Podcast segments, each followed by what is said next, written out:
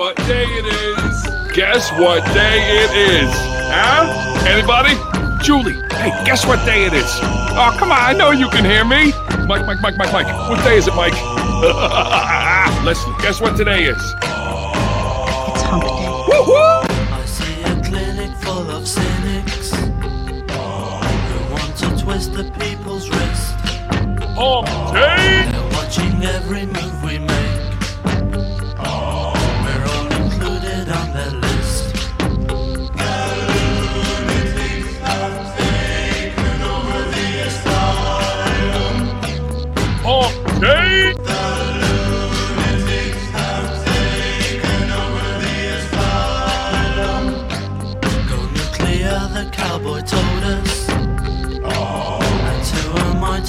Disagree? Hump day! Cause when the madman flicks a switch,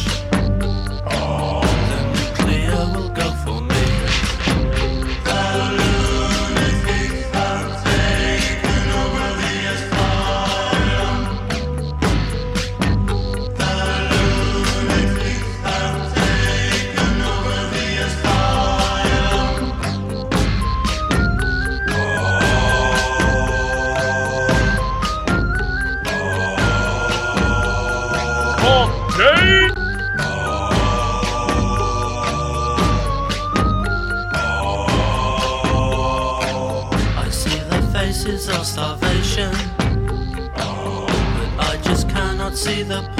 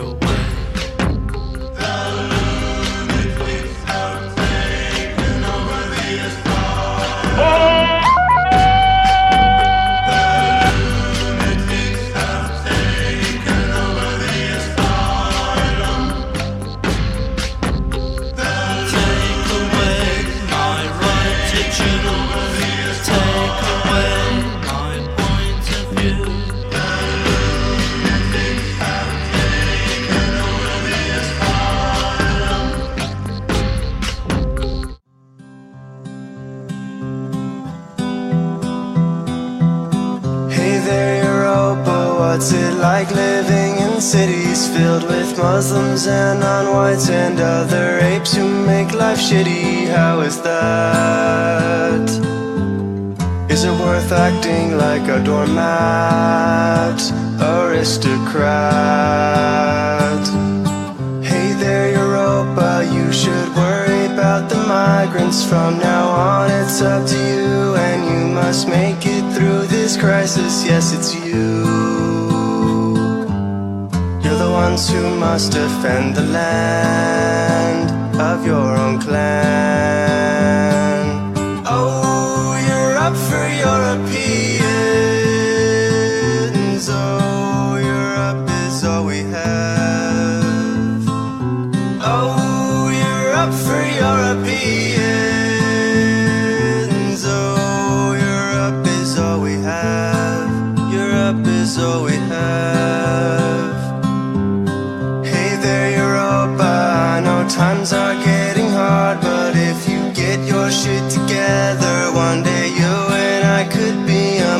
Stars.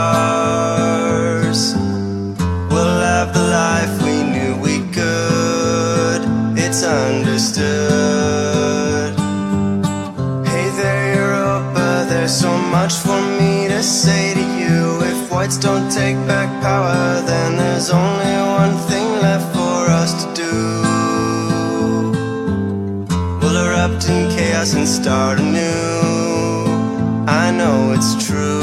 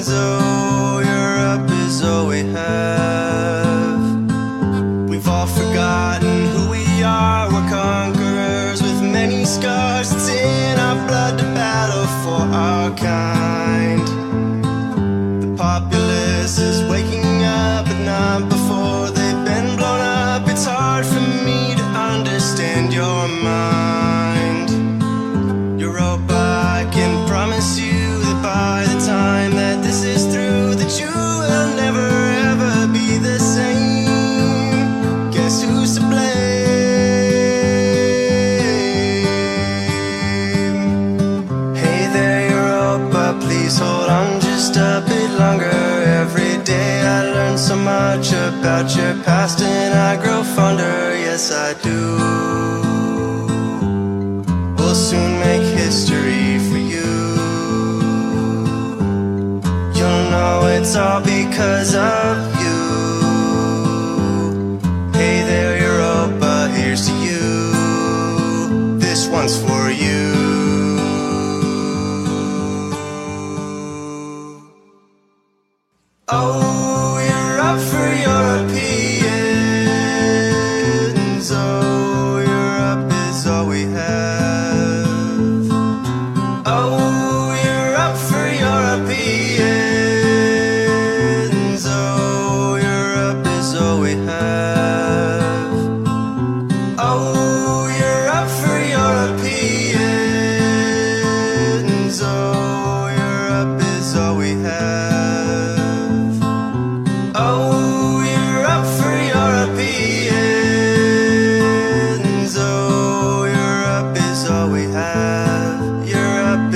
We.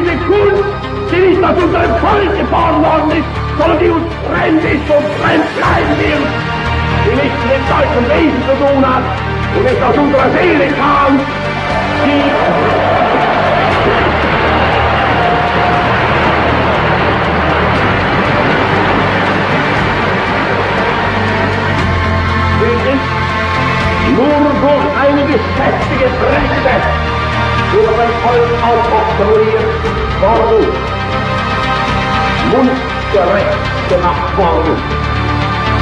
Und parallel damit beginnt der Angriff gegen die Erziehung unserer Jugend, die Vernichtung der kleinen Kindergehirne von ein Herausreißen aller Erinnerungen an unsere deutsche Vergangenheit die Beschimpfung aller großen Männer unseres Volkes, das Entfernen der Erinnerung an sie aus den Herzen und aus dem Gehirn dieser kleinen deutschen Jugend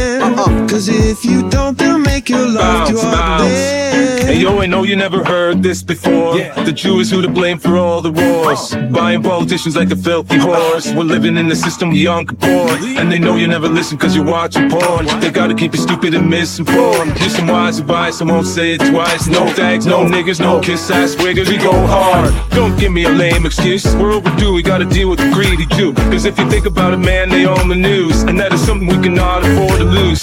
Yo, I was a first class prankster, taking on Jews like a rhyming gangster. Man, a mystery, I know the history. Hitler, he said it, the Jews are parasites. I read Mein Kampf before the Bible, the Bible. Uh-huh.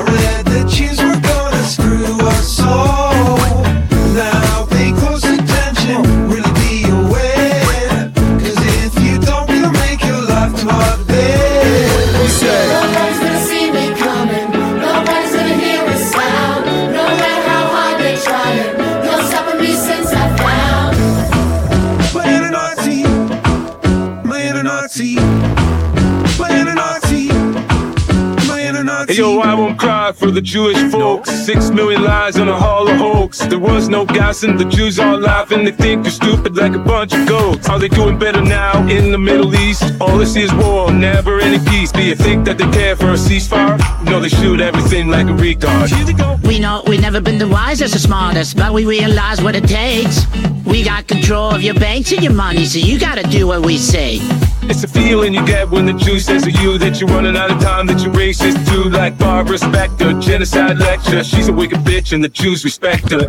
I read Mein Kampf before the Bible, the Bible.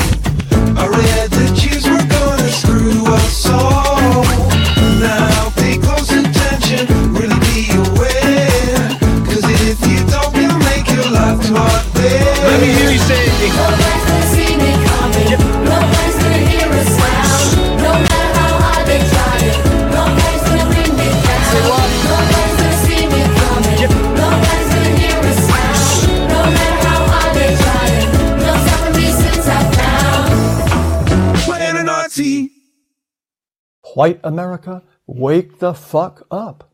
White America, wake the fuck up. All right. Welcome to episode number 210 of the Sane Asylum, the Hump Day edition. I'm your host, Giuseppe Vaffangulo. And uh, what an honor it is today to bring on Mr. Brian Davidson. Most of you know Brian for his exemplary work uh, with um, the legendary Jim Fetzer. He's a regular and has done hundreds of shows with Jim. In fact, we've done some together. In fact, the unbelievable stellar work of exposing the fraud of the Buffalo supermarket shooting last year. That was a, a great episode. And Brian's a, a private investigator in Houston, and and he's uh, been doing all these secular shows, especially uh, Jim Fetzer, as as he's said many times, is agnostic about the nature of God, but it really he, he's a he's a he's a disciple. His religion is scientism.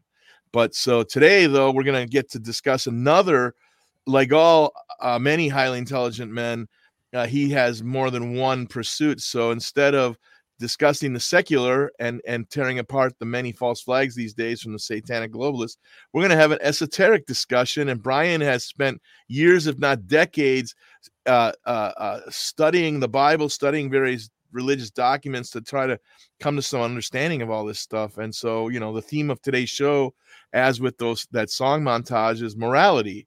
And so that so Brian, uh, tell us about your your your your esoteric side, not the secular side.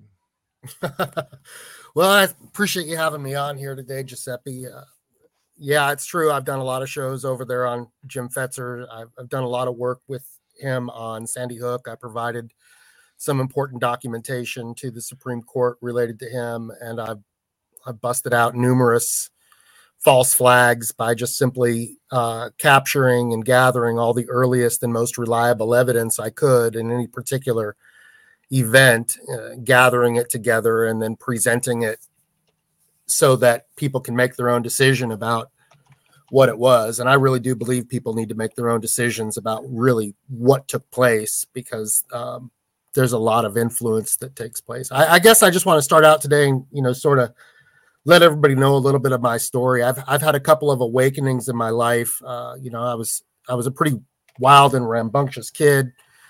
Uh, turned 19, had just basically gotten kicked out of college at Central Washington University where I was playing football. And uh, I said, "Hey, I you know."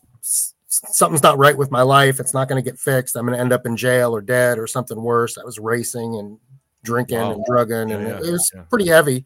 A lot of fighting and stuff was taking place. And as a result, you know, I, I cried out for help and ended up becoming a born again Christian.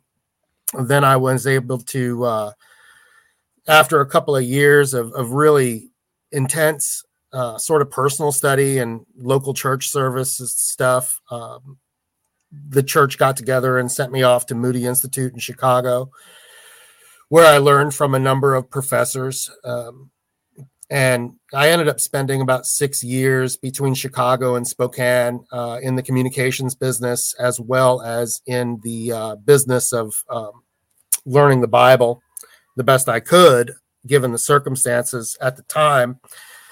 And um, and then I ran into some issues that sort of caused a bit of a shipwreck uh, that I couldn't really overcome for years. And I, I, I kind of remember that spot where it happened, but I, you know, I was like, man, if, if this if this Christianity works, how come I can't, you know, stop sinning? Why I have this appetites all the time? I can't can't overcome them. They just they just eating me eating away at me. And so I sort of fell away at a distance for a while while I just tried to make up some money to make up for being poor all through those years of, of uh, going through college. Mm-hmm. And of course, I was put right next to when I was in Spokane for the remaining three years of my degree. Uh, I was literally living on a house right off side, off the campus at Gonzaga University, where they have Bishop White Seminary that's run by the Jesuits, and obviously that's a that's a Catholic style institution, but really. Right Jesuit uh, style institution. And so I had a lot of run ins with those guys. And they ended up telling me basically get off campus uh, because I was really screwing with a lot of the brains of a lot of these young students that were in Bishop White Seminary.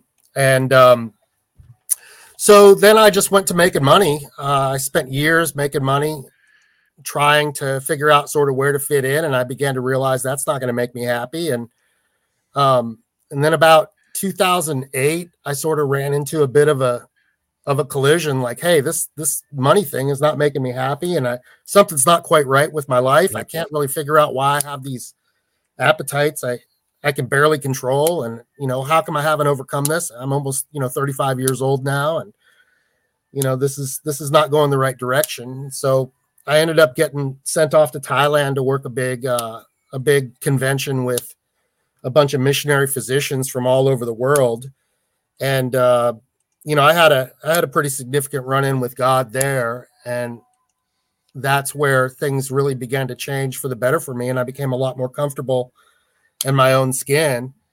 And um, then I come back. I I start decided to start the private investigation business just because I was like, well, the pursuit of money is not making me happy. Maybe just doing right and doing good is is going to do it.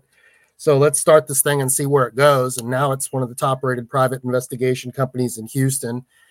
And then, of course, you know, I was like, cut my current events teeth with Fox News and Bill O'Reilly and Sean Hannity Right. and Yeah, yeah. Drudge Report. And, you know, I was thinking that I was educated because I was listening to these guys in terms of current events and election and stuff, but I didn't even know 9 11 was fake. I mean, I started to figure that out and I was like, what's going on? And then I, in 2016, about April, I was up at my sister's house in Seattle and she's like, Hey, you're a private investigator. Why don't you look into this Sandy Hook thing? And, uh, and so I was like, okay. And I, it didn't take me long to start to figure it out. And of course, right, what, what happened right after April in 2016 was that June came rolling up. And right now I'm in the midst of, you know, sort of going through Sandy Hook. And what happens right before my eyes is this Pulse nightclub gay false flag shooting. Yeah, that what a bunch of nonsense that was. Yeah. Oh, it was it was absolute nonsense, and I couldn't figure out like why is everybody falling for this? What are they doing? What are what's going on here? This doesn't make any sense. I remember sitting in front of my TV watching Megyn Kelly or something and saying, "Here's this Norman Casiano fag guy." lifts up his shirt from the passenger seat of like a Honda Civic and shows a piece of gauze taped to his back. And uh and says he was shot four times in, or six times in the abdomen. And i was like that's impossible. I shot a hog like a week ago. Yeah. and, you know just, you know i know what bullets do. Yeah. this is this is insanity. So i went back to my office. I opened up the fifth version of the open source intelligence technique book by michael bazzell.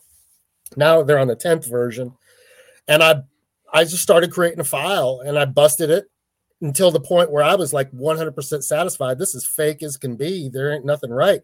Well that that caused a bit of an awakening in me because i'm like "Whoa, if they lied to me about this what else did they lie to me about and my brain starts you know going backwards and backwards and backwards and backwards all the way right. to college Yeah. and and I had this memory that always was sort of burned in my mind, and it was one of this professors by the name of John McMath, and I remember it was like, I don't know, it was like my junior year, and he was teaching a course on Genesis. I think it was an advanced Genesis course, and he I I remembered this day so clearly because it was one of those things that had caused such a, a problem with my faith and with me and with everything that I just couldn't I couldn't shake it even after all these years. Well, this was the professor standing up at the podium and he steps to the one side of the podium and he says, On this side, I'm gonna I'm gonna argue for what the world says. And then he steps to the other side of the podium and he says, On this side, I'm gonna argue for what the Bible says. And here I am in Bible college, and I'm like, cool, I'm gonna go with the Bible side. Let's see how this goes.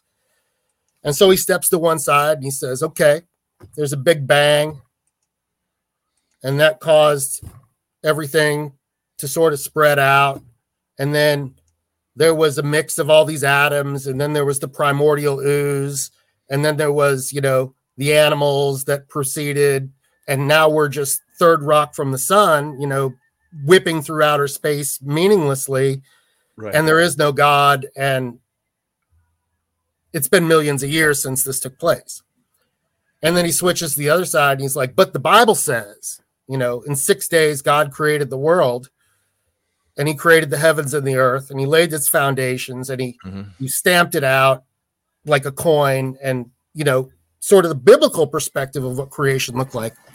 And I remember at that point in time, sort of, and this is, I was young, I was in college and I was like, and something ain't right. I can't really tell what it is. You like intellectually, I want to make an assent that I believe the Bible, but everywhere I was hit with all of this third rock from the sun sort of idea and primordial ooze and all this. And I was like, can you synchronize them? Can can you take this and synchronize it with this and sort of put it together in a big blend? And it didn't uh it just just, just didn't work. I mean, it's like one or the other because you can't just blend it all up. And that to me is the biggest lesson in this world is that when you have two competing ideas that happen in your mind, is this false flag real or is this false flag fake? You have two competing voices that are working in your brain and it causes a, a lack of harmony in the brain, also known as cognitive dissonance. Right. Mhm.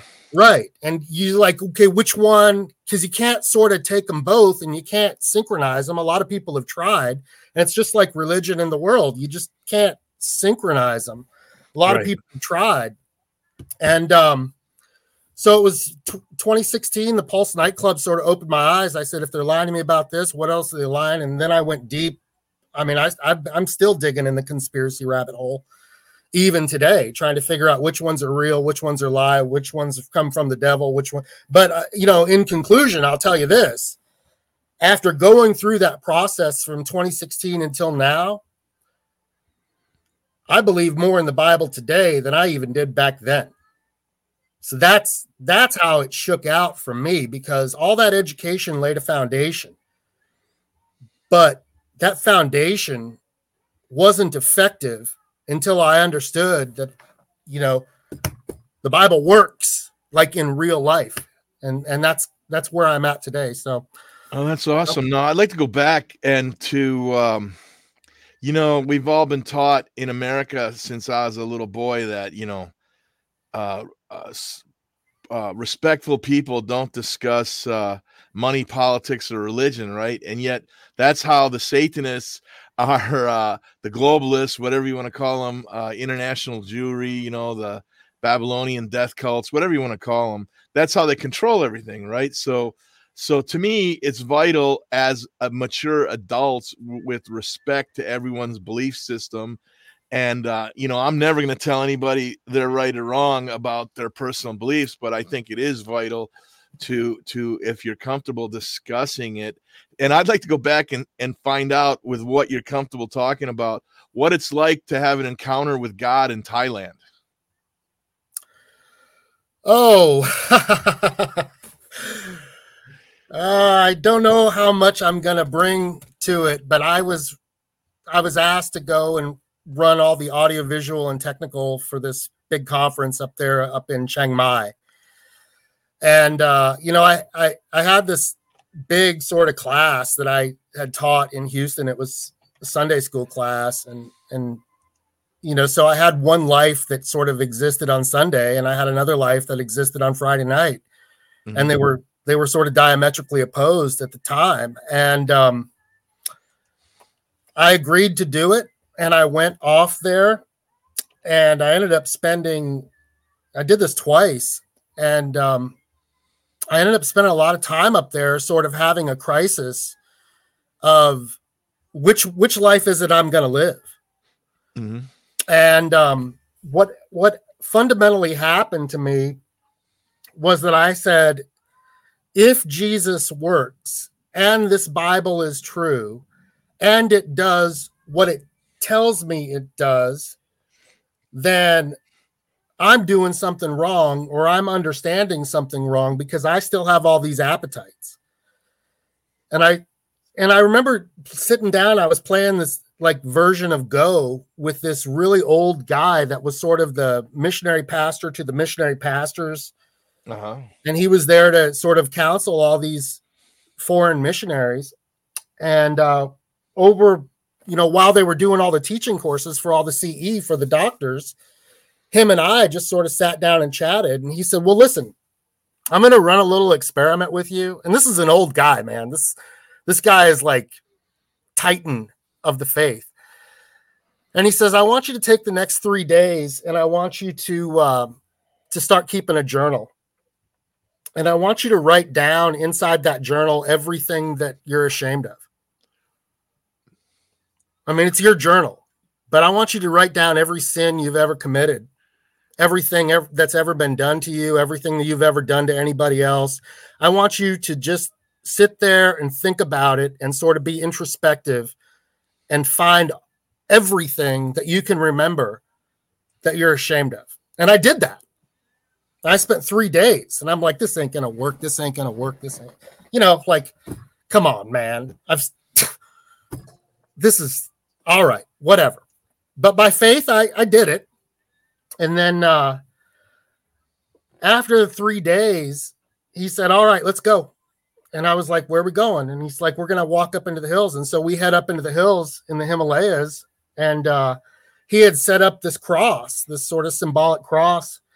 And he says, um, all right, you got your journal? I'm like, yep. He's like, set it down at the cross. And then he lit it on fire. Oh wow. And then he opened up the Bible and he's like 70 times 7 as far as the east is from the west. You know, this is what Jesus did. This is what the cross was all about. You're free, my friend. And it wasn't he didn't like perform a ritual or anything like that. It wasn't like you know some sacred event. And I remember walking down the mountain after that going that ain't going to work. Six months later, my life was entirely different. I was That's amazing. cleaned. I was changed. I no longer looked at the things that I wanted to look at. The appetites didn't have the power over me anymore. And I had control of my life. And I was able to be super honest about all my flaws. And, um, you know, it goes back to the beginning in terms of where does sin come from? Why is it in me? Where does it come from? And it's like, it's been there since the beginning. Just as sin entered the world through one man, Adam, and death through sin, so death spread to all men because all sinned. What Paul's arguing when he break, writes that in Romans chapter 5, verse 12 is that, man, even if you didn't do it, you're corrupt right from the very beginning. And so a lot of people that know my like on online moniker is Traducian, and he was the guy that came up, sort of developed this theology around this idea. But it began to it began to dawn on me, hey, all this stuff that I'm ashamed of, I don't necessarily, yeah, I've added to the sin. I've added to it with my life and the terrible things that I've done and you know the people I've hurt and all this, but this is this is the nature of mankind. It goes back all the way to the beginning. We're, we're rotten. We've got a problem and it is what it is and that, that's how the encounter happened i had no idea what it was going to lead to but it did lead to a resurrection of sort of a dead faith it, it brought me back Wow, that's amazing. Now, um, do you? Uh, one of my uh, favorite quotes is after uh, Napoleon. It was at pretty much at the height of his empire, and he uh, entered, uh, had conquered Rome, and entered the Vatican, and went down into the library catacombs. Literally stayed down there two weeks without sleeping because he got to read the hidden uh, real history um, uh, of uh, of the world documented, not the uh, the bullshit that we're all taught is the real history. And he came out of the catacombs two weeks later, and the first uh, I'm going to paraphrase. I don't have it exactly memorized, but uh, he basically said to his aide, who coming up the stairs, first thing. That's different. Uh, uh, okay, that's gone. Um, the uh, he basically said uh, history is nothing but a group of lies agreed upon. And to me, I've been investigating uh, conspiracy and false flag literally for a half century. I've been interested in it since I was a, a teenager, you know, 12, 13, 14. And I, I, I tend to agree with him. You know, everything that I look into, you can always find a source that refutes it, and the source is more believable. Hmm. So that leads, having made that statement, two part question. Number one, well, well, I'll, I'll break it into two separate things. My first question then is, is you can o- only need to go as far back as the um, uh, uh, about a century ago when the uh, vile um, uh, chicken swinger Samuel Untermyer paid the drunken, uh, jealous, uh, Brit on the fringe of aristocracy, Cyrus Scofield, a princely sum to rewrite the Bible and change the meaning of the Bible, which Jesus the Christ says many times in the New Covenant, the New Testament, that the Jews are the children of the devil, the synagogue of Satan, yada yada yada yada yada yada, and um, uh, and all of a sudden, because of of this weasel Scofield re- literally rewriting the Bible, suddenly um, the Jews are now the chosen people, and a lot of stupid, phony Christians now believe that. And so, so if that in uh, i- i- in the immediate short term of history, only a hundred years, we have that proof.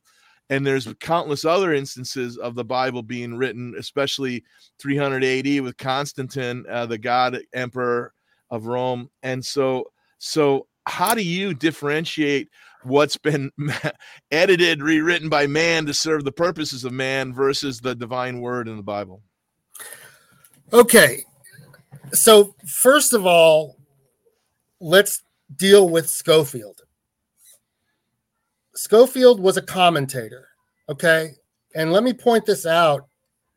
The scriptures have been around for a long, long time. And of course, before the copying machine or the printing press, there was handwritten versions which were done by people called scribes. And before And that, there was hand- an oral tradition. Yeah, yeah. Right. There was oral tradition, but there was also a handwritten version that was done by the scribes. This was part of the money that went to these people called the Levites, who appointed educated people to copy and distribute these documents.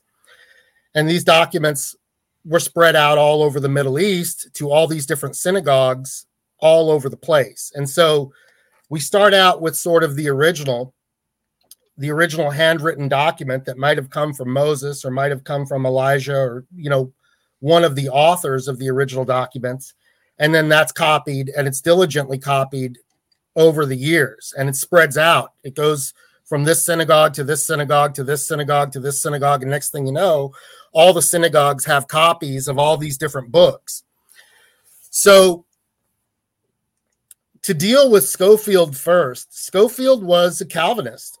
Um, and whenever you have an ism, and I'm not talking just Calvinism, I'm talking Catholicism, I'm talking Every any ism, right. Mhm, any ism, you've got somebody's interpretation of what took place. Okay. Absolutely, So Scofield yeah. was the guy that really put a big emphasis on um, sort of why the Jews are important in terms of world history.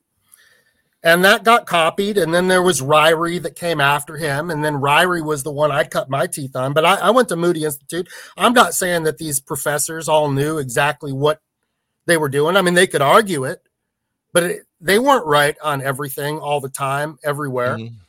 And so there was commentators. Well, I want you to think about something real fast, okay?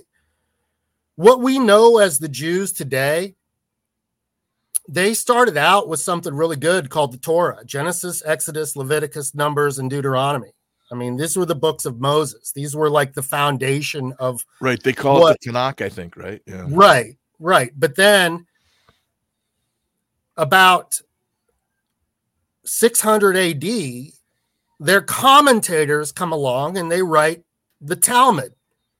And the Talmud is all these interpretations of all these laws and all these com- it's commentators. Well, commentators screw it up.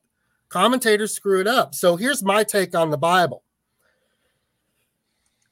Today, we have about 600 of what is called the earliest and most reliable manuscripts. So, archaeological evidence, different generations. Remember, something was original and then it was copied, and then it was mm-hmm. copied twice, and then it was copied three times, and then it was copied Right. five times.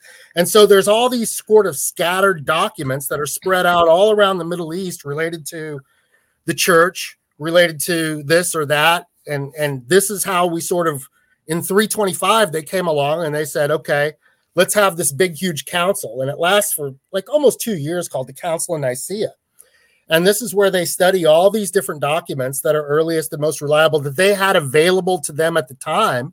And this is mm-hmm. 325 ad and this is where they started building the archives. Now why did that take place? Well that was because the Roman emperor had sort of made an overnight declaration that our new our nation will now be Christian. Well, what happens when you take a bunch of fertility cult, you know, worst Romans who have their gods Dionysus and Diana and their Apollyon and Zeus and you know they ha- what happens when all of a sudden you tell a society, okay, y'all are Christian now? Well, they're going to take all the components from their understanding of the old religion Of course. and then they're going to try to sew them in and synchronize them. That's the back to that word synchronize. They're going to try to synchronize them with what we think Christianity is. Okay. And so the synchronization takes place. And the next thing, what you get out of it is um, worshiping our ancestors or necromancy. So that you get your fertility goddess, Mary, you get your saints, people that are basically expanded humans that are sort of gods. You get your pope, which the church was never designed that way.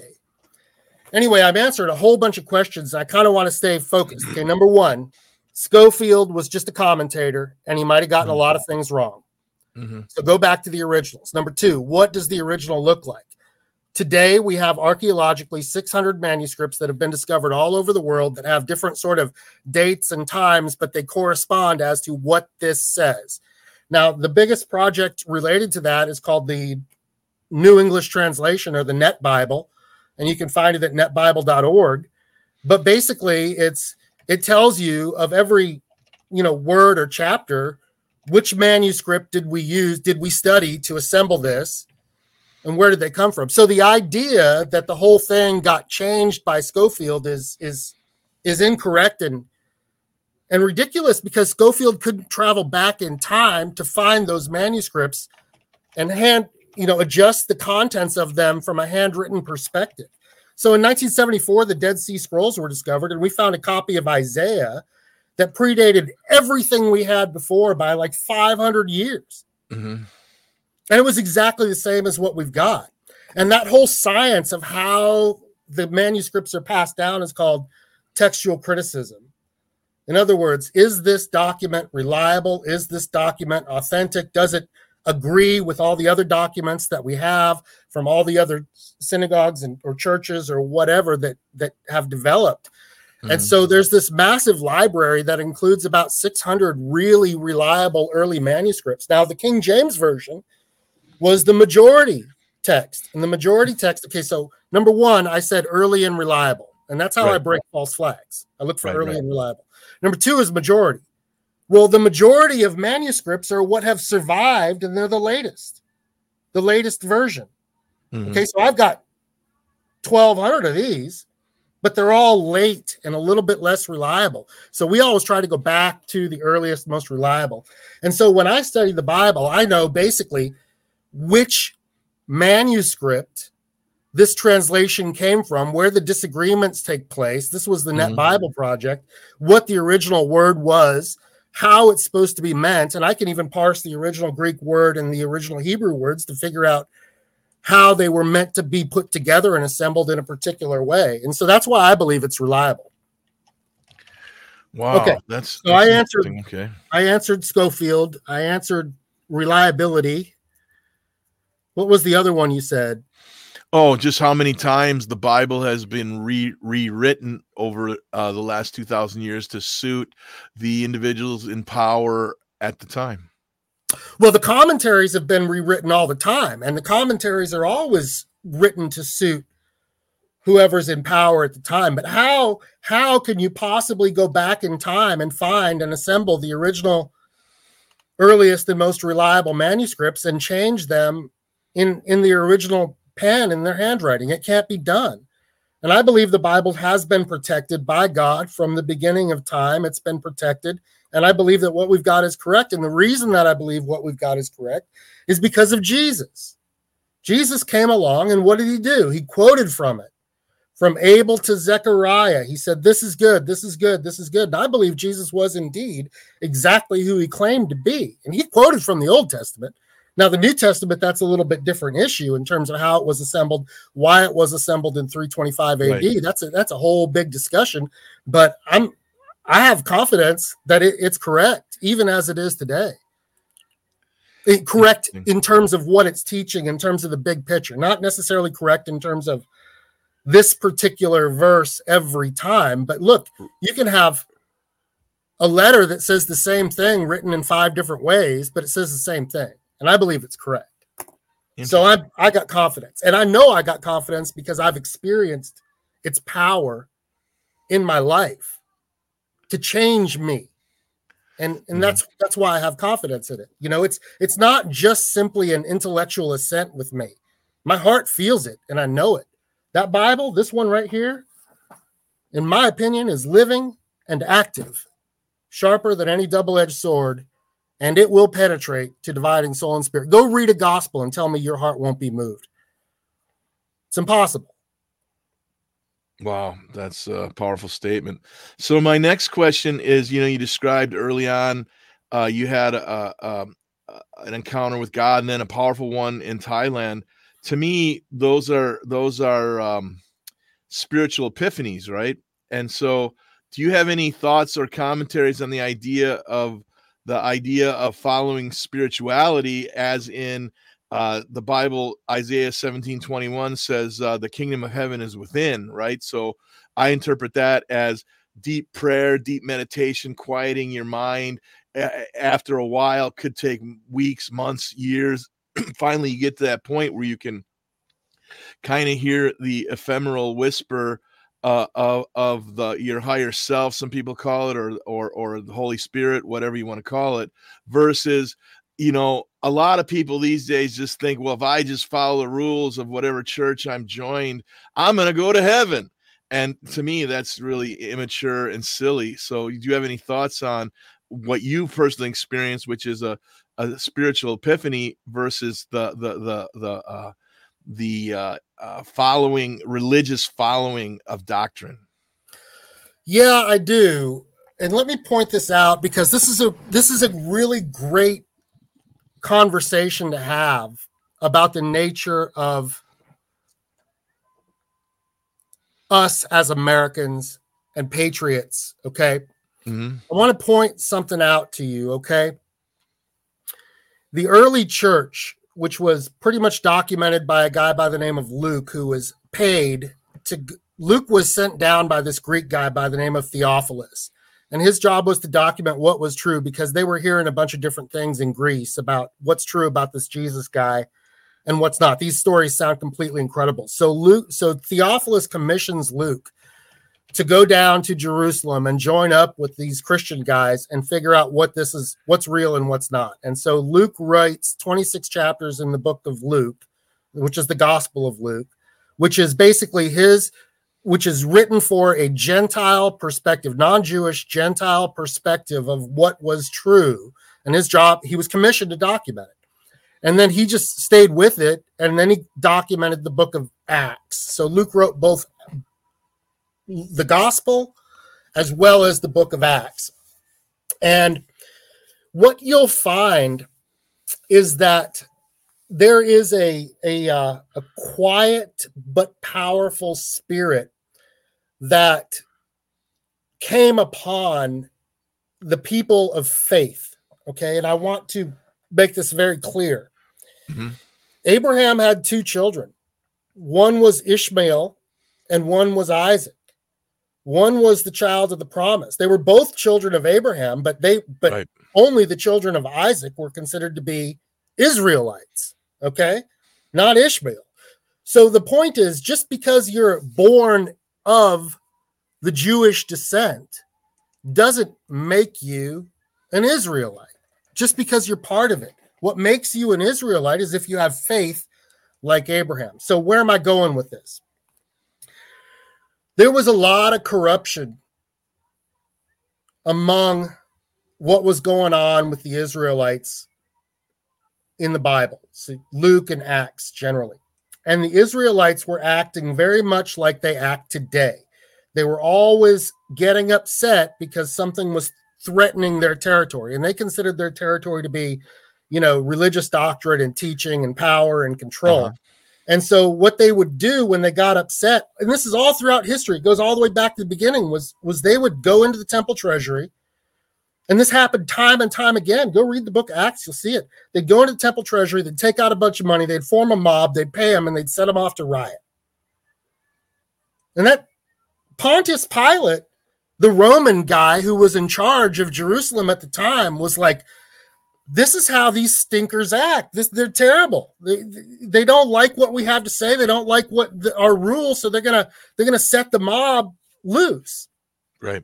And so those Jews were not exactly your peaceful men of faith, and they were the same ones that ended up crucifying Christ because he threatened their message. Right. Okay. They formed, they literally formed a mob, paid them out of the temple treasury. And Pontius Pilate wrote a le- letter to Tiberius Caesar right after the crucifixion. And it's called Actus Pontus. And I basically worked very hard to to get that letter, to get that letter, which which was in Which- uh, which was in uh, the Vatican archives in and it was discovered, I think, in like 1846. These are the ones you're talking about that Napoleon was reading. Okay. And he's saying, man, these guys, these guys will pay a rabble to go crazy because they're going to lose some power or lose control, and they think that they've they've got all this. So, trying to keep my head together on the issue. Okay. The real church is born within.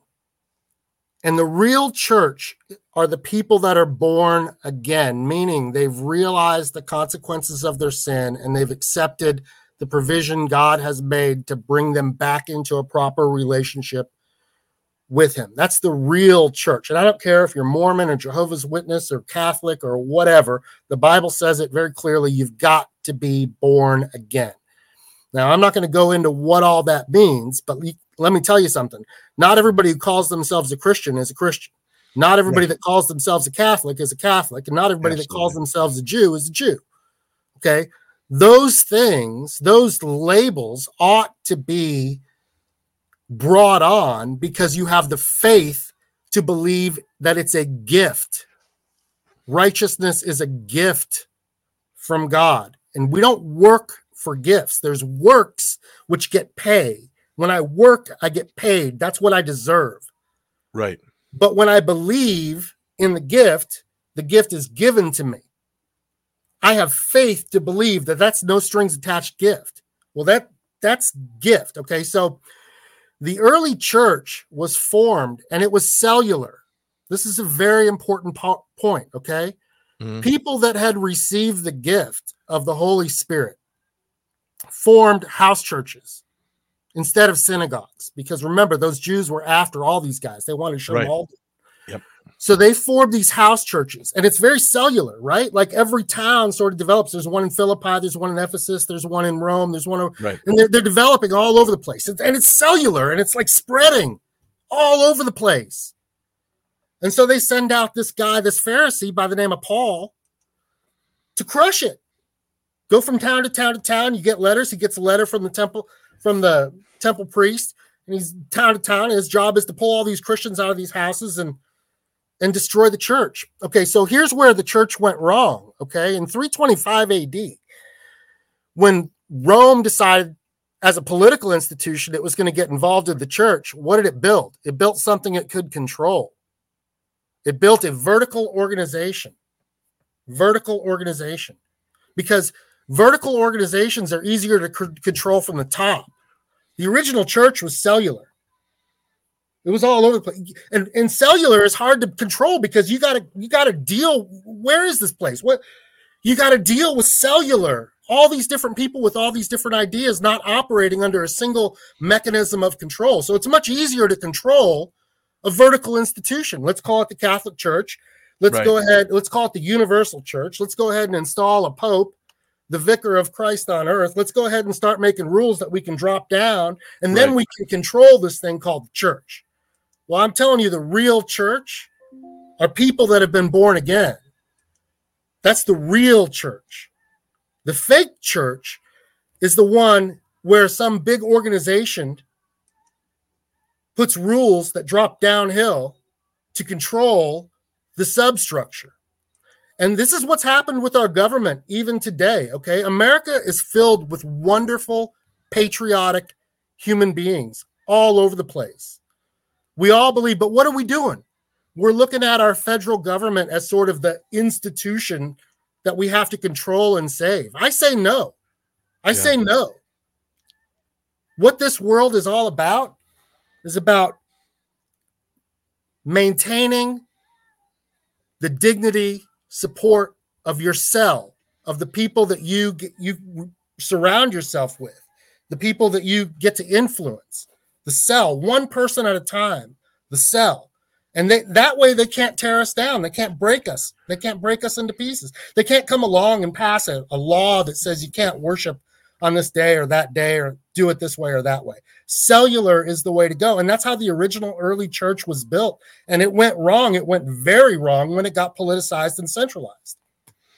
What's amazing about that statement is that's exactly what's going on with real spiritual Catholics right now because uh, Bergoglio is uh, a crypto Jew and a and a communist and a Satanist, and he uh, he he they're they're they're going back to having their own little church, doing it in Latin, and they're i- it's it's funny how history often repeats. I know uh, at least a dozen different people in various parts of the country who are becoming involved with that, and they're like, uh, you know, they don't even care if the leader of their little cell is excommunicated because the uh the uh catholic church is now controlled by satanists and so um Oh yeah.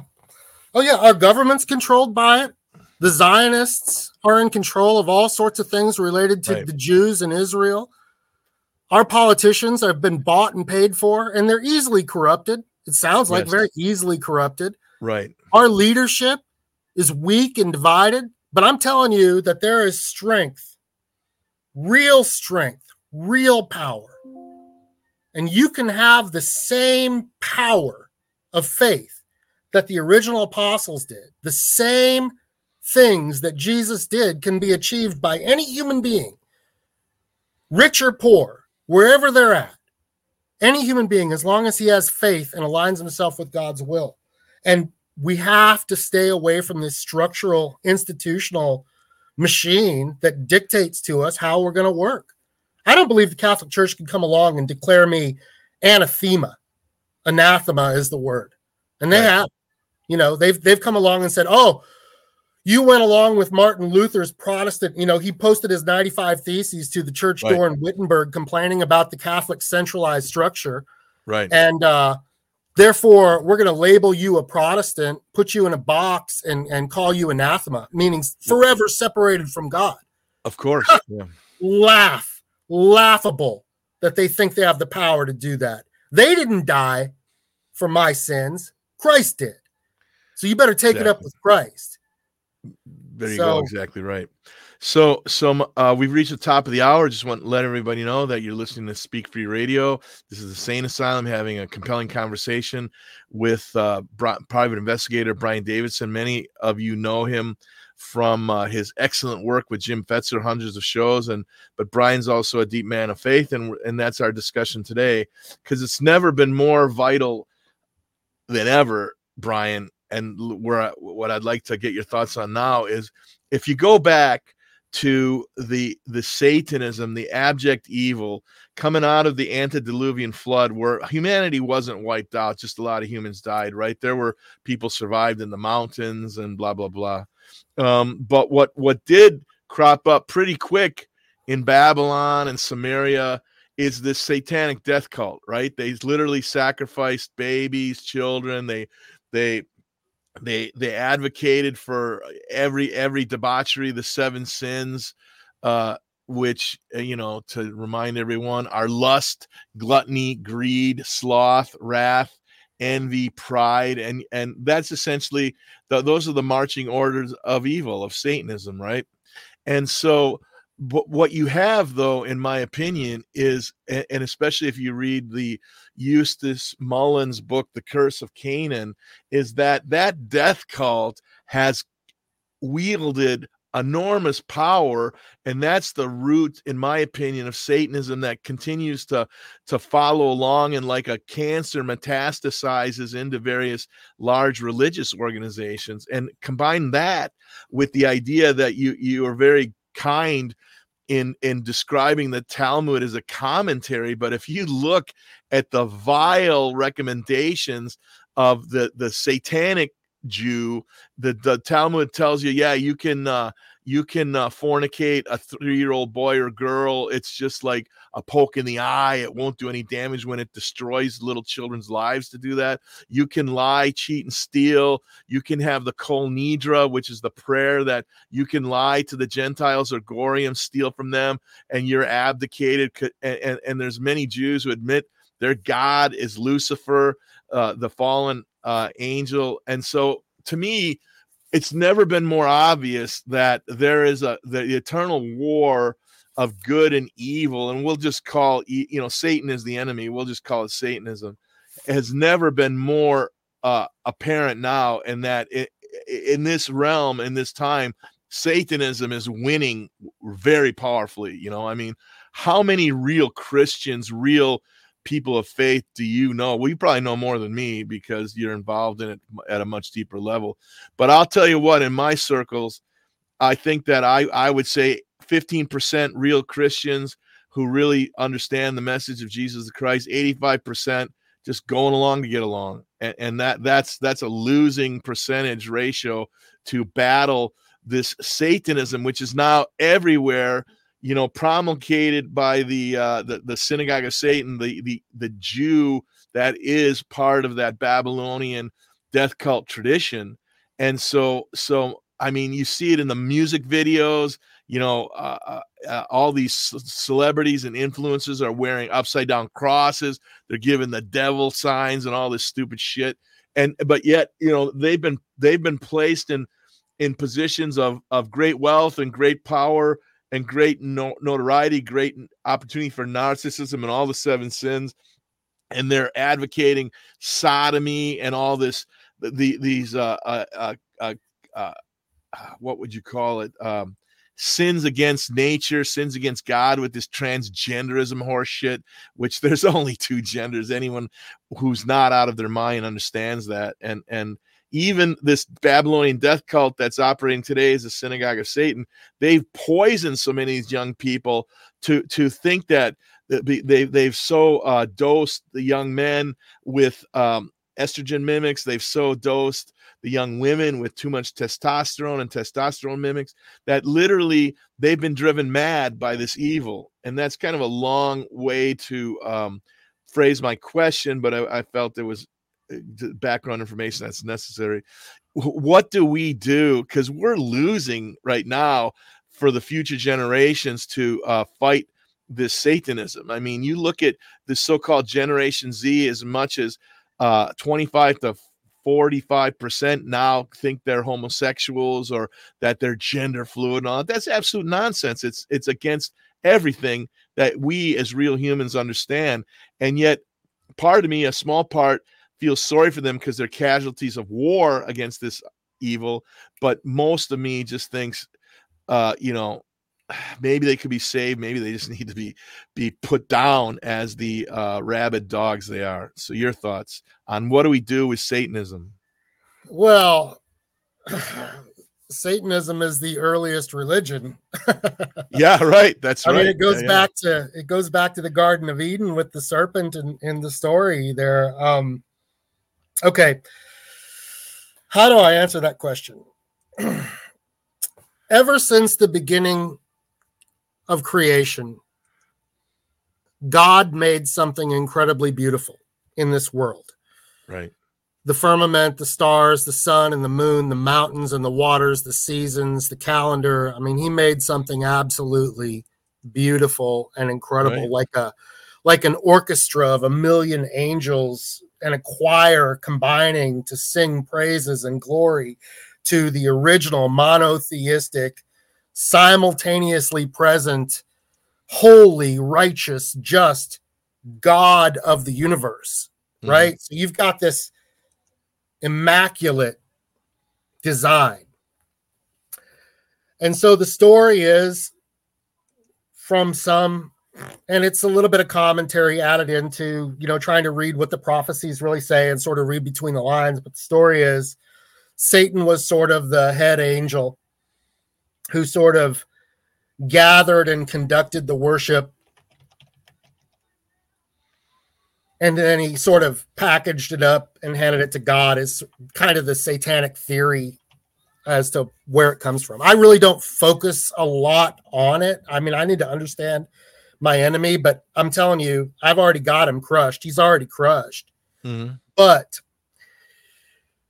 so Satan is banished from heaven and re- leads a rebellion, and he's cast down into the Garden of Eden. Like, this is some surprise. No, this is part of the plan. It's part of the plan because at some point in time, and this is a lot of speculation on my part, so let's not call it scripture, okay? God created humanity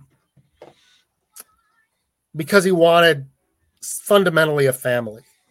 Not that he was lacking something, but he wanted a family, let's call it. And then at one point in time, he, you know, he selects Abraham from amongst all these old pagans and he he, he makes him Abraham. Okay.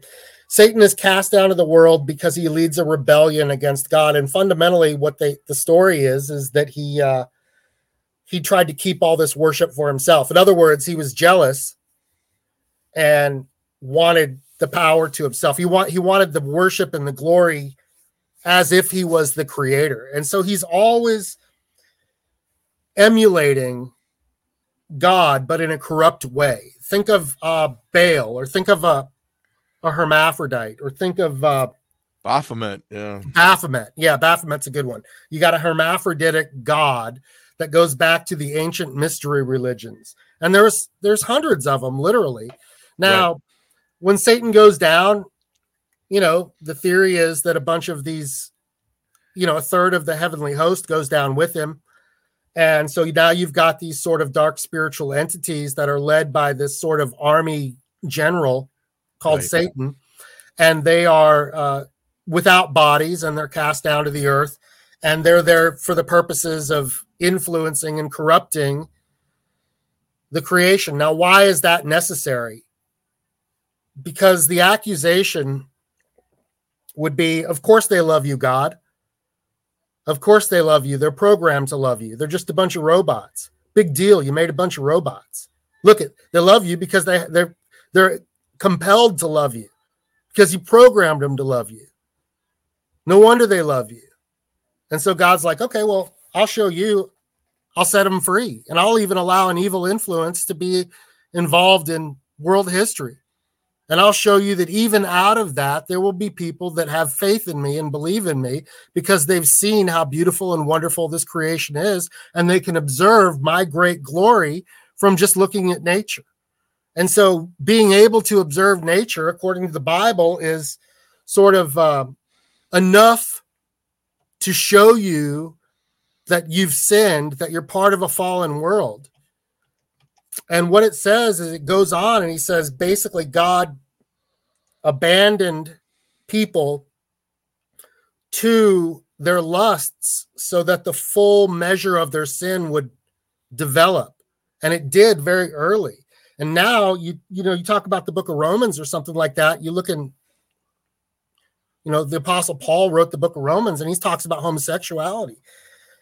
And he says, you know, people saw that this world was good and they resisted it and they continued to sin and they continued to push back. And you look at the Jews all through history, they continued to sin and they continued to push back and they refused to recognize me for who I am, even though I built this wonderful thing and, you know, gave them life. Right. And um, so I abandoned them to their sin.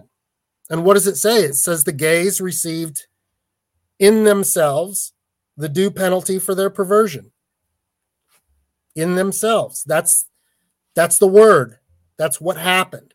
The women abandoned God, lusted for one another. He he let it blossom.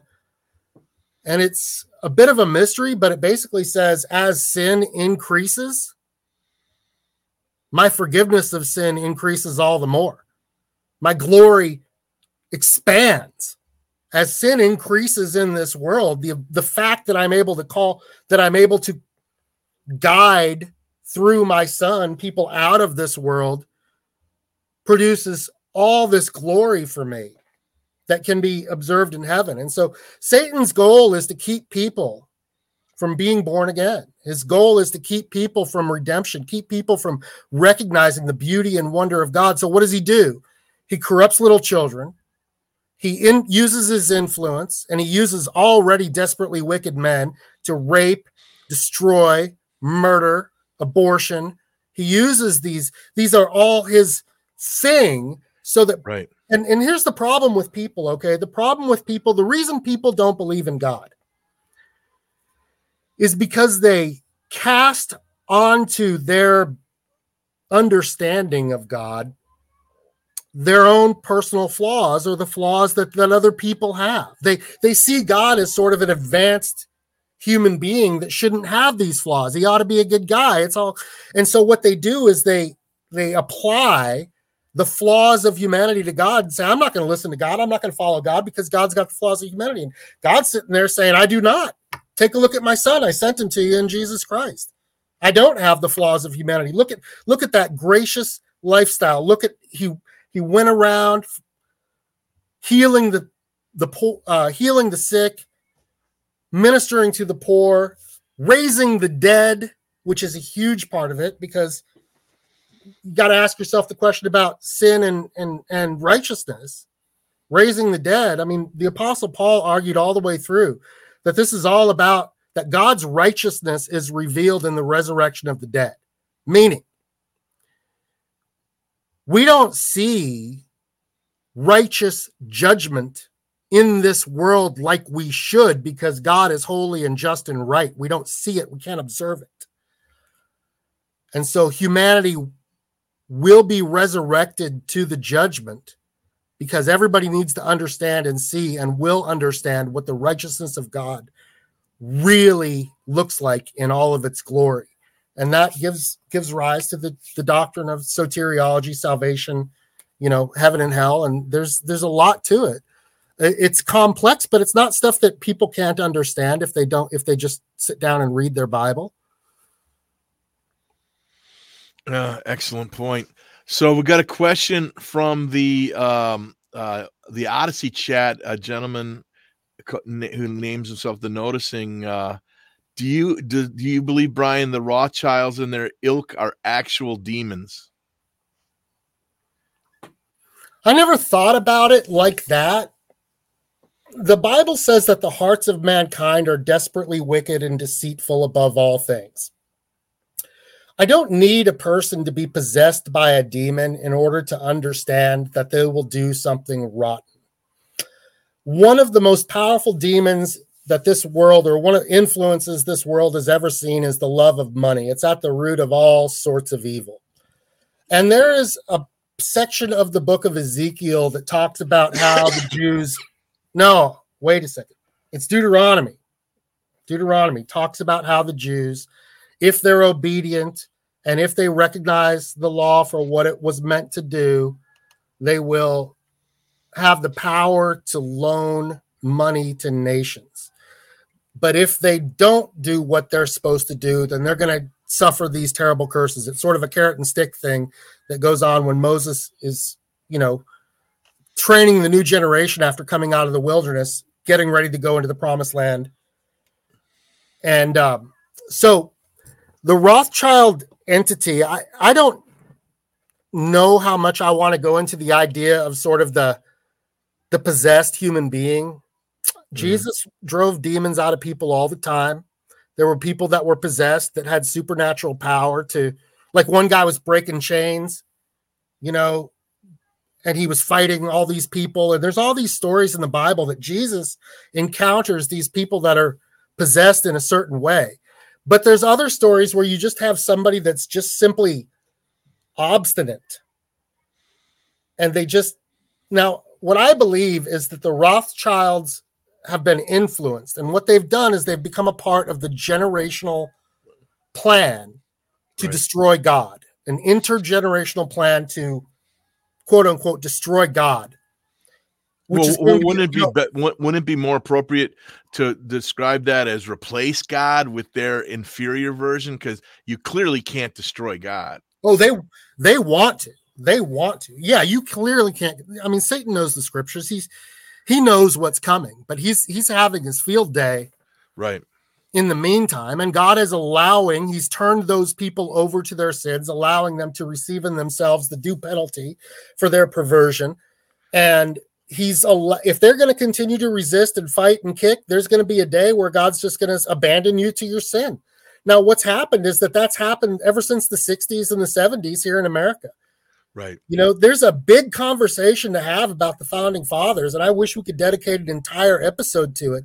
But let me Well, tell we'll you do something. it in the future. we came here to America 150 years before the Declaration of Independence. And for 150 years, the Quakers, the white men of Europe, came over, established themselves, set up churches. For 150 years, they were under the iron yoke of England and the king because of money lending and because of Right. you know setting up defending themselves from French influence.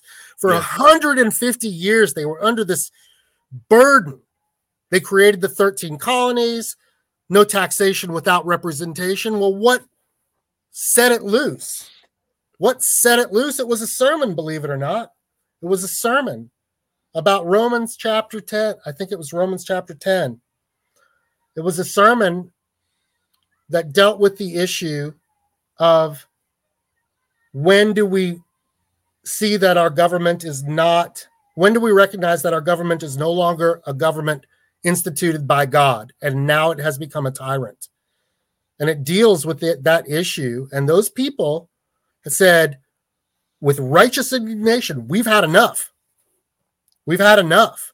And they they went and put together the Declaration of Independence, separated themselves, and then God protected those 13 colonies from forces unbelievable. I mean, vast military and French armadas and and uh, you know British armadas, British soldiers, all this, and, and we became a nation.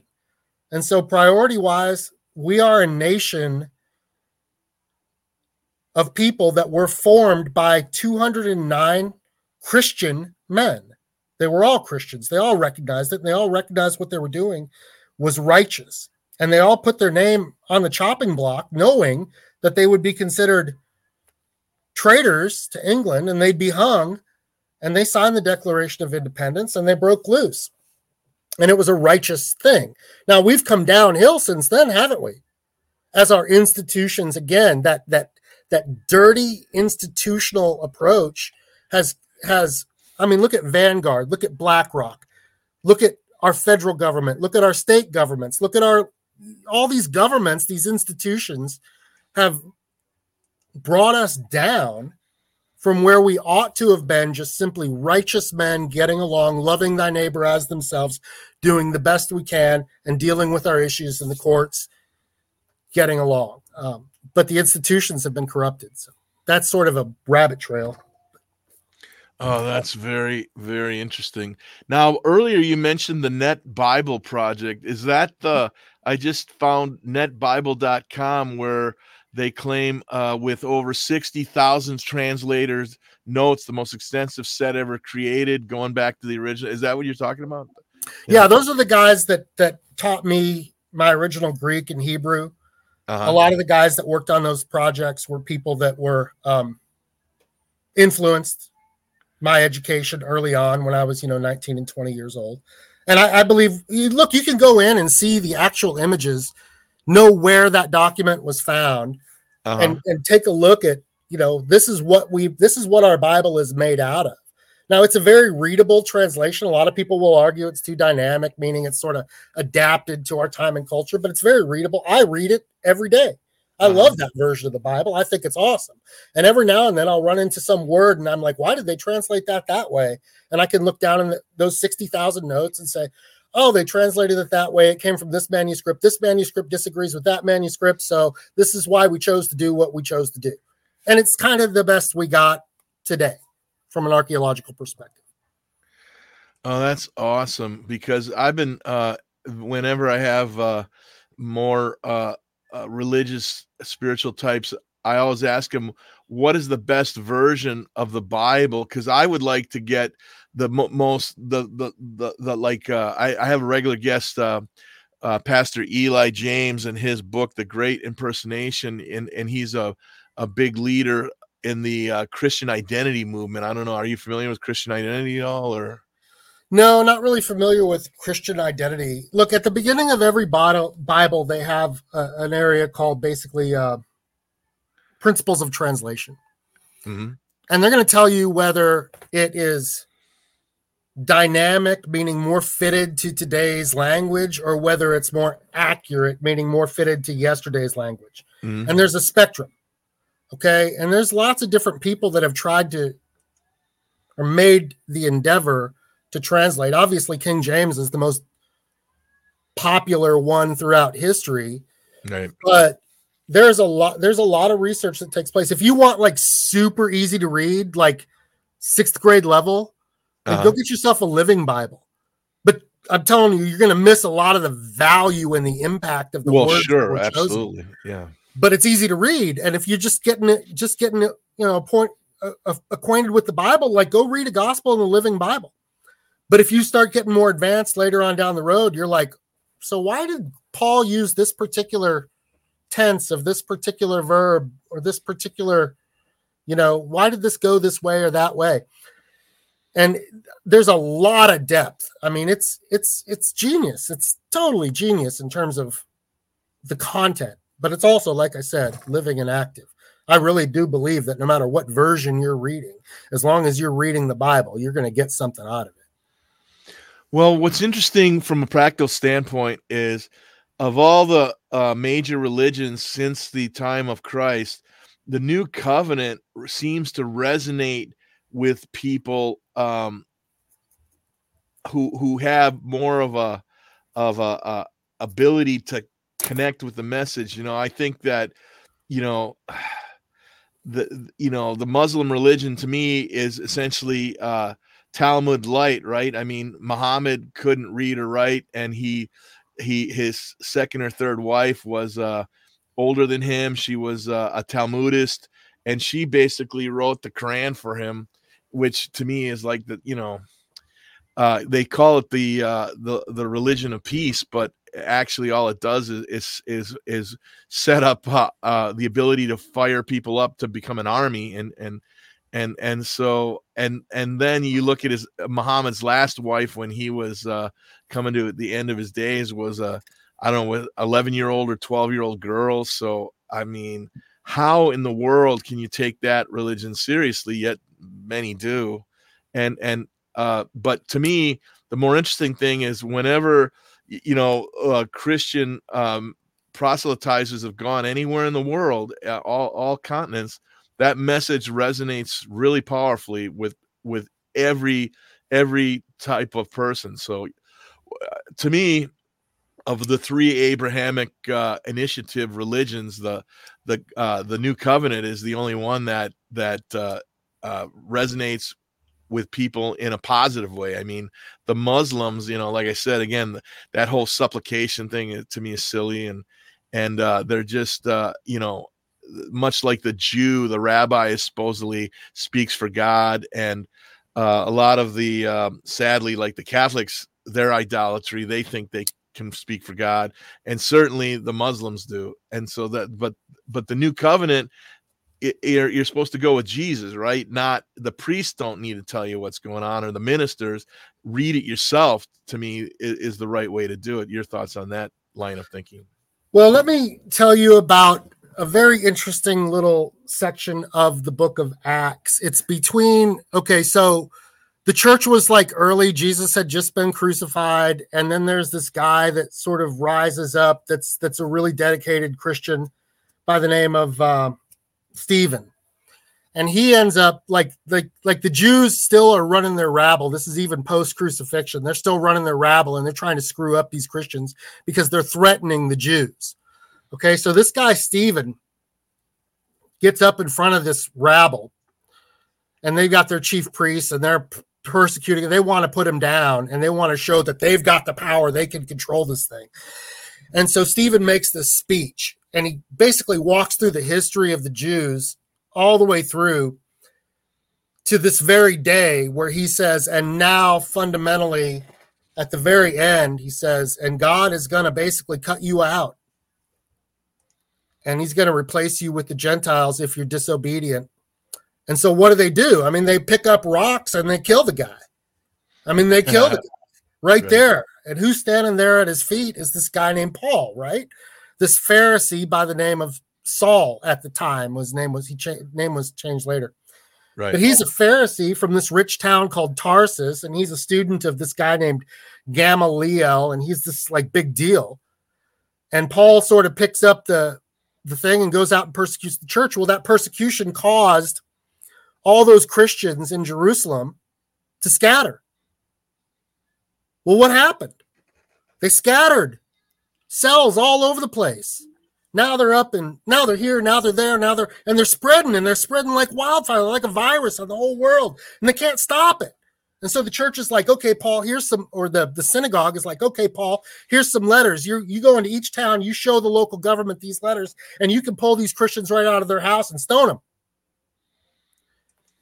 Now, those are two very important, very critical things to understand about the Bible. You've got Stephen talking about the history of the Jews and how they've always rejected the real Messiah and how they've always rejected what they were called to do.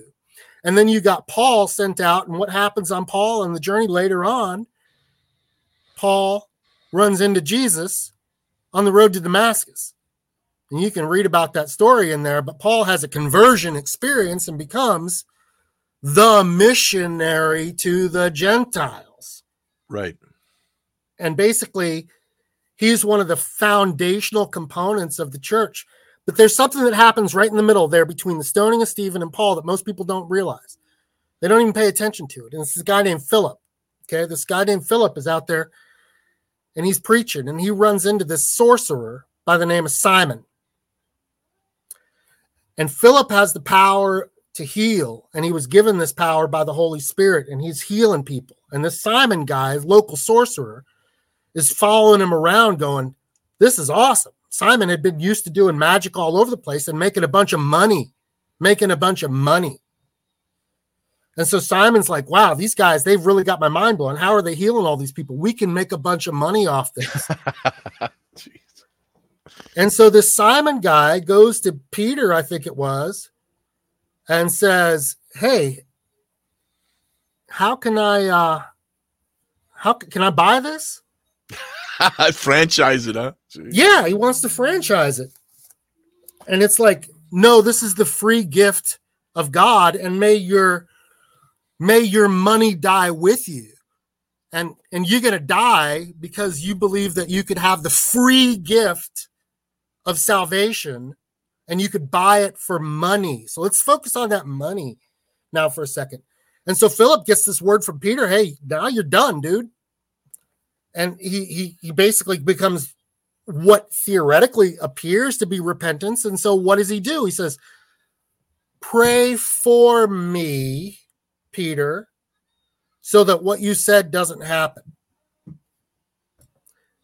So he asks Peter to act as an intermediary. And Peter's like, if you want to have a direct relationship with God, you should do it directly.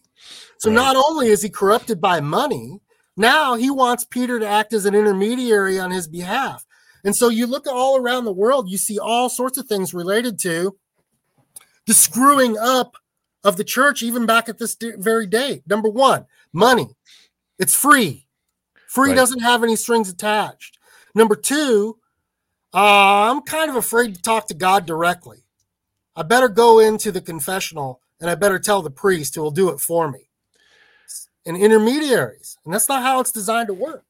That's a great point, and yet all the religions, the major religions right now, uh, promulgate the inter- intermediary, and no major religion guides uh, interested parties into learning how to communicate, pray, meditate to to speak directly to God. Isn't that interesting that it's all there are institutions that are looking to grow their their their power and their control, not in any way helping uh, people find their path to God which I consider spirituality. So, man, what a great point. And even back then it was going on and today it's rampant. I mean, look at look at the most egregious examples are those goofs like Kenneth Copeland or or Joel Osteen or Franklin Graham. They're all about uh, uh, you know, money and phony Christianity. And and, and I mean, I, sometimes I used to tune in to watch those idiots on their TV. It, it, it's so vulgar and offensive to me.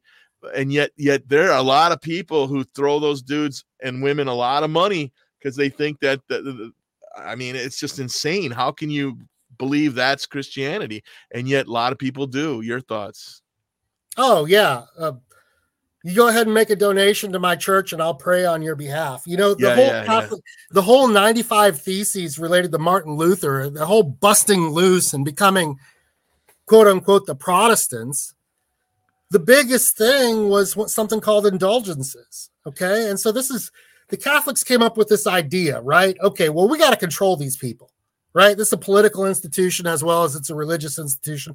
We got to control these people. So we're going to come Right. up with this idea of purgatory. Yeah, yeah, yeah. Your sins are a big deal. And yeah, yeah, yeah. Jesus died, but you need to have the last sacraments or the last rites performed by a priest, an intermediary, or those sins that you before your last confession.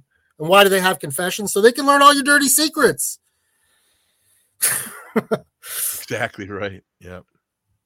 I mean, think about So- Epstein esque. It's like bad, but they, what they the Catholics are doing is they come out and say, okay, well, every you know, when the priest comes and forgives you, and he acts as your intermediary, and you do your confession, and then you die a week later, well, you committed 500 sins in that, so you're going to have to work off those sins because they're not confessed through this intermediary.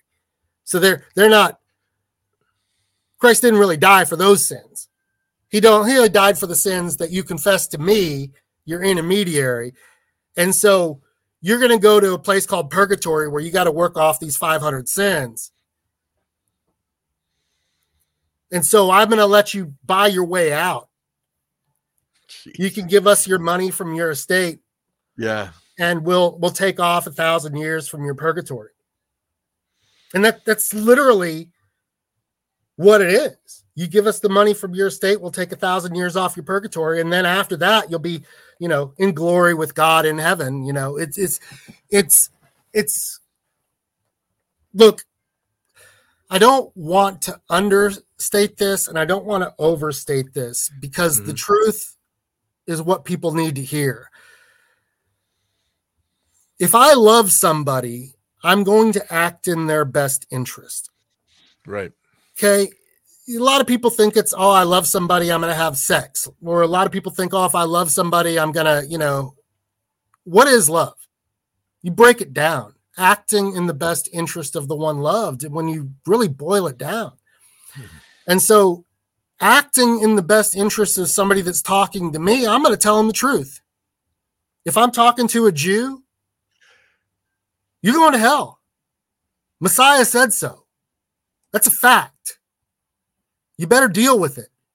Or I could just beat around the bush and deal with it. Look, you're going to die in your sins. It is what it is. But I would say Paul, the apostle Paul only looked at the world in terms of three different types of people. You know, we we try to think that we can break it down into blacks and whites and greens and purples and white you know, break it down. Paul saw it as three different people. He saw the Gentiles, the old fertilities, the pagans. That's one group of people. But the mm-hmm. second group of people he real, recognized was called the moralist. And this is the person who basically says they're an agnostic.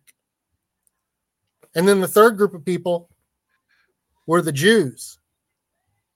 And he deals with these three different groups a little bit differently in terms of how he deals with them, but he only sees the world in, in terms of three different groups. There's the totally uneducated Gentiles. Right. Then there's the person who thinks that he's morally superior and he doesn't need God because he's above it and he, he can stand on his own. And then the third one is the Jews. And then he goes into this discussion about all the benefits of being a Jew. And he was right. There were benefits and curses. What benefits? Go read Psalm 119. They focused on the law. They they They they learned the law of God. They learned how God wanted to interact with people. Remember the very purpose of the Jews from the very beginning, if you read your Bible and understand it, was to be a light to all nations. They were supposed to basically march out with the torch lighting the way for all the rest of the world to understand who the real true God is. And they had the, the dual purpose of being a son or a, a family member of God. And but they, they rejected that purpose and they replaced what was Abraham's by faith. They replaced it with works. Oh, we got to do this. We got to do this. We got to do this. And if we do this, then we deserve that. That's that's screwed up religion. That's what it is. And so what happens you get to romans chapter 11 and you real and what paul says is hey look the jews they had a purpose and they got to receive god's blessing and he calls it the olive tree in the illustration that he uses and it has 12 tribes it's like 12 Mhm. branches and he Right. says but the jews screwed up and they've been screwing up and by the way you read your bible it is there's no way it was written by some jewish sympathizer. I mean, the thing is hard on the Jews, like hard on them. I mean, God is rough with these people for their rejection, and they killed all the prophets. Anyway, Paul Paul makes this illustration of what what is the real church? What is the new covenant that you mentioned? And he Mhm. says basically, my blessing is a tree, and it originally had twelve branches, but those branches have been disobedient and they're being cut off. Some of them are being cut off. Who was being Pruned. cut off?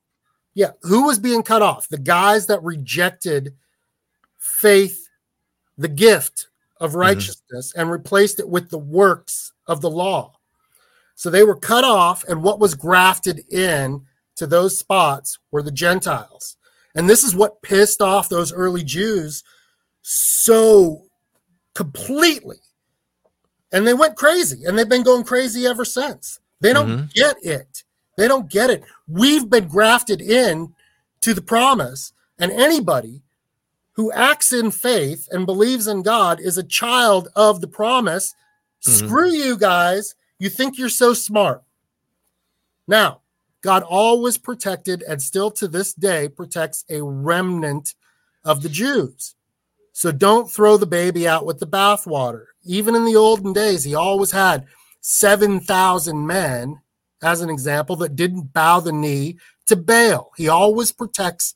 Sometimes it's small, sometimes it's quiet, but there's the real deal. And they still exist to this day, and they're out there. And they're a part of the church. They're what we would call a messianic Jew, somebody who believes that the Messiah has come and fulfilled the promise. Now, the Okay. ones that are still looking for the Messiah, they're gonzo. Yeah. They got no hope because their Messiah ain't coming. There ain't no more temple records. There's nothing else qualified to tell them that this is a descendant of David as the Messiah ought to be. It doesn't exist anymore. Remember, the temples were destroyed in 70 AD. Gonzo. They have no more temple record. All those records were destroyed.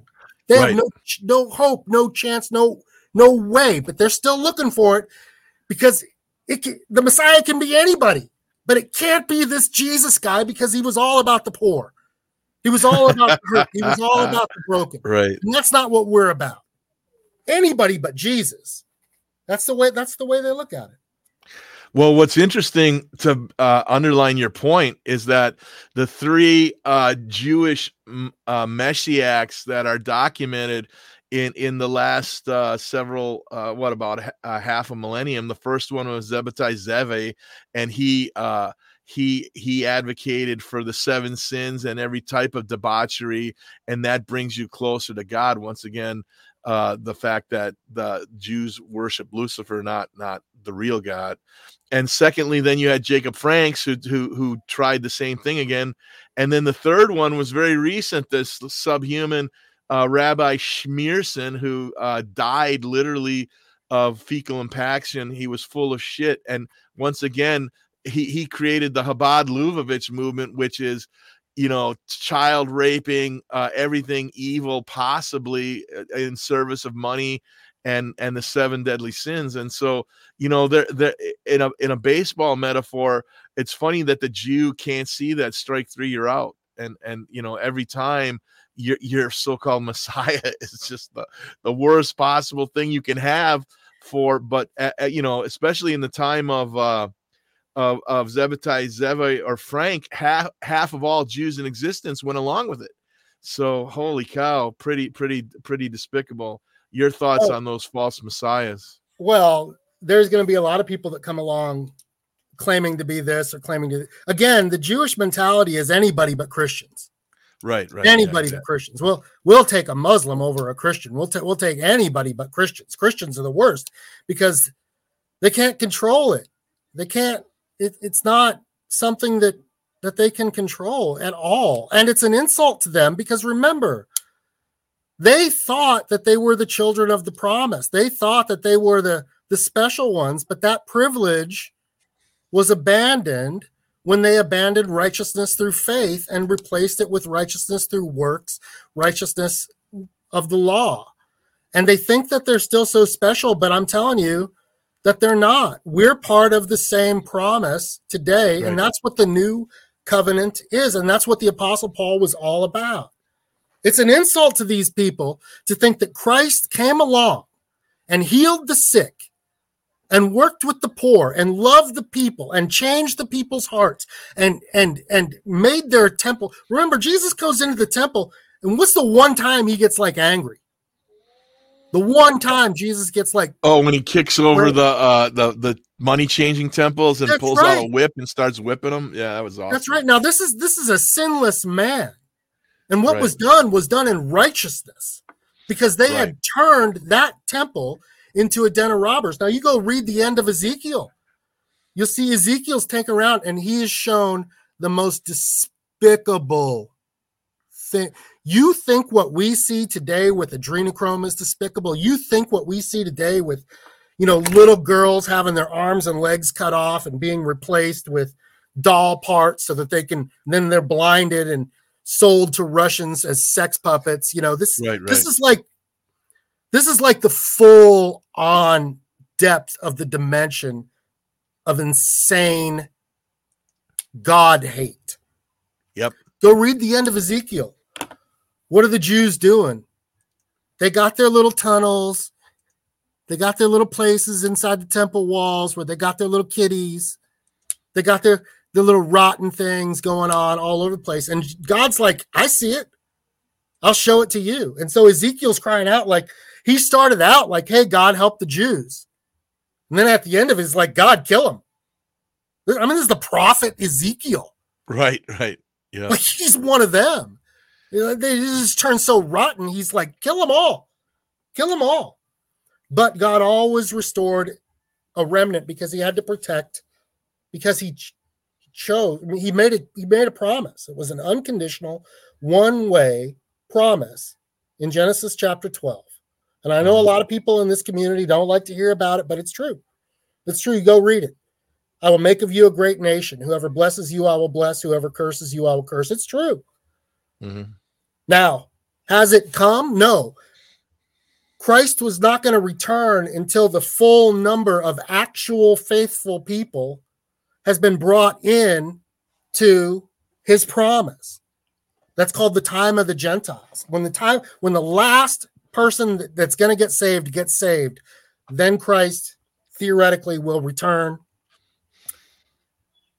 and the judgment will begin to take place and there'll be there'll be a change in the way everything works. I'm not going to go into eschatology in this forum, but you check you check it out. When the last Gentile is joined into the tree, into the promise, that's it. Closes the door, it's done. Well, well, but the, the human r- race is growing leaps and bounds as far as you know we're up to over 8 billion now so w- w- won't doesn't that prevent jesus from ever coming back because there's always opportunity for more gentiles to get it No, there's going to be a day when it closes down. He's going to close the books. The book of life is a limited book. Now, does it, you know, how big is the handwriting? You know, it's kind of a ridiculous question. But look, today I can guarantee you one thing if you're living and you're breathing, you too can join and become a child of the promise. Mhm. And you don't need to go to the local church to do it. You Right. don't need to go perform this ritual or that ritual to do it. You want to become a child of the promise? Ask. If anyone asks with his mouth and believes with his heart, and asks of Jesus, he'll be saved. And he can join that promise and he can join that blessing and he can become a part of what's important. I did it. I did it when I was 19 Well, there you, you know go. it's still sticking today i'm 50 years old even though i had a season of hard times where i lost and you know doing dirty things myself but right, it's right. still here i'm still i mean i'm still i'm still doing it so there's hope for everybody there's hope for the dirtiest prostitute on the dirtiest street there's hope for the darkest person well the one people the one group of people i don't have much hope for are the rich because Yeah. the rich don't really need it you know huh why should i why should I? There's a there's a great there's a great benefit in struggling and having to have faith in God for your daily needs. And I think it's you know, you got the in in the Bible you got the story of the rich man and Lazarus. And who's laughing at the end of that story? Lazarus, because the rich man's like, "Oh man, this sucks. I never had Yeah. faith. yeah, yeah. Instead, I just worked it off or I thought I could buy it off." That's a great point. Brian, we're coming to the last uh, 10 minutes of the show. Is there any any topics you wanted to bring up that I haven't asked as a question yet? Oh man, I had so many different things that I, you know, I didn't know how this conversation was going to go today. And so let me just point out how this uh, sin has blossomed among the Jews that reject Messiah. Feminism. Feminism. Gloria Steinem, Betty Friedman, Shulamith Firestone, Ellen Willis. I mean, you could go down the list of all these people. Now, these All aren't the only evil women, right. people in the world. BlackRock, big corporate money machine. Larry Fink, Robert Kapito, Susan Wagner, Barbara Right. Novick, Ben Golub, Ralph Schlosstein. That's BlackRock. Right. BlackRock owns Apple, Microsoft, Amazon, Meta, P&G, Nvidia, Tesla, Johnson and Johnson. Hedge fund industry. Jim Simons, Renaissance Technology, David Tepper, Steve Cohen, Carl Icahn, Israel Englander, David Shaw, John Overdeck, David Siegel, George Soros, Bruce Kovner, Paul Singer. Pornography game. Al Goldstein, Nathan Abrams, Fabian Thalman, Gary Kremens, Right. Sean Rad. And I am not underestimating this. Like, this is a powerful machine. The COVID agenda, CDC director, CDC deputy director, CDC chief of staff, chief medical officer. C- I can go down the list. I've been keeping lists of all this, trying to keep track of all this. This Ukraine Russia war, huge list. Protocol. Oh, this is another one that's different. Trump's campaign. Where's the money coming from? Yep. You know, there's look, if you're if you try to put your faith in some guy to fix this nation, you're out of your mind. Agreed. You can do more damage on your knees with a broken and contrite heart with the right perspective, the right channels of discussion, the right thing. You can do more damage working through the power of God with the local church or the local people that you're involved with. If you just ask God, He'll bring them into your lives. You'll come together. You could do more damage. One righteous man can do more damage to all these people because we're just going to basically pile hot coals on them until they feel it, till they burn. And all we need is a few of them to start to repent. I mean, there could be a cascade of it, but I don't, I don't know if they will. But so when I go down, you know, most people when they're driving down the freeway, they see the billboard that says, you know, what does it say? It says "Pray for Israel." oh my god yeah You there know was what? my wife uh, let me tell you this my wife was uh um uh driving up to a doctor's appointment uh, a couple days ago, and she saw a bumper sticker on a car. It was in Spanish, right? You would think that the the the the the Mexican Catholics would have at least get it right, but they're buying the same bullshit about e- evangelical Zionist Christian now too. It's just insane to me. I mean, I mean Judeo Christian is like saying devil God to me. I mean, there's just no no th- th- those two phrases should not be used in the same tone, right? I mean, everything changed with the new covenant and like you described earlier the promise and it's so funny that the uh perfidious jew right my favorite six word russian proverb fish swim birds fly jews lie and and so many weak-minded gentile goyim just listen to these jew lies and and and, and allow this to happen and and so i mean my next question brian is is literally you know i'm 64 years old when I was a little boy, I lived in Milwaukee. It was 95% white, high trust society. Uh, and, and, and literally in 60 years, especially since uh, 1980, to me, that, that, that movie Wall Street just really was the coming out of the satanic Jew greed in the public uh, space and it's gotten then it got worse after they attacked 9-11 and and really nothing happened. I mean the, the u.s military should have bombed israel into the stone age within a few days for attacking us like that but uh, instead we we went and waged war for them in iraq and afghanistan. So it's just uh, just disappointing to see how uh, these satanists continue to amass power and now they are literally trying to wipe out the European legacy white race, right? They've have very sophisticated psyops. They're poisoning young people. The the uh, whites aren't most whites aren't having kids now, and and they've been poisoned with this COVID. So it, it, you know, there's fertility is is a big challenge, and and so your thoughts on on this is this is a very organized, very uh, uh, effective psyop satanic psyop on so many levels and and again you like you joked a few moments ago pray for israel send money to israel. When they've bled bled us for so much already it's it's it's it's trillions with a t at this point so. Well right now it seems to be the final inflation of this particular sort of evil. Um you know i can see it. I can feel it. It's almost like it's getting ready to start pouring over the the the edge of the bowl in terms of how evil it's become. And there's a great awakening that's beginning to develop and maybe it's god bringing people out. I don't know for certain. I can tell you this i'm seeing more spiritual activity. I mean just it was just yesterday i got a call from a guy and you know look I, I, turned him to the Bible, and I mean, his whole life appears to just begun to make an adjustment. You're seeing more and more people wake up out of the stupor. The problem is that the people are looking to the wrong entities. They're looking to institutions for deliverance from Right. these evil things. And that's not how it works. The prison is not a prison of society as much as it's a prison of the mind. And the mind is an individual thing.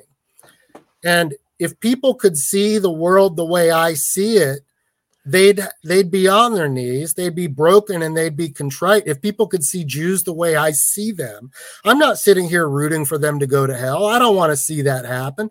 I want them to repent. If people could see it through the eyes of somebody who understands the way God sees it, mm-hmm. look, we could talk about the blacks as well. Okay. I'm a private investigator. I get my criminal defense files. I have black guys. I, I got to go down to the jail and sit down with them. It's no problem. yeah, yeah. You know, I don't care. You've been accused of a crime. It is what it is. How many times they lie to me? You know, I'm on your team. Oh, but you've got white skin. You're on the other side. well sure Man, that is just stupid. That is just stupid. You get you you got a guy like me taking a criminal defense file with my education, my understanding, and I'm here to defend you, and you're saying you don't want it because I'm white.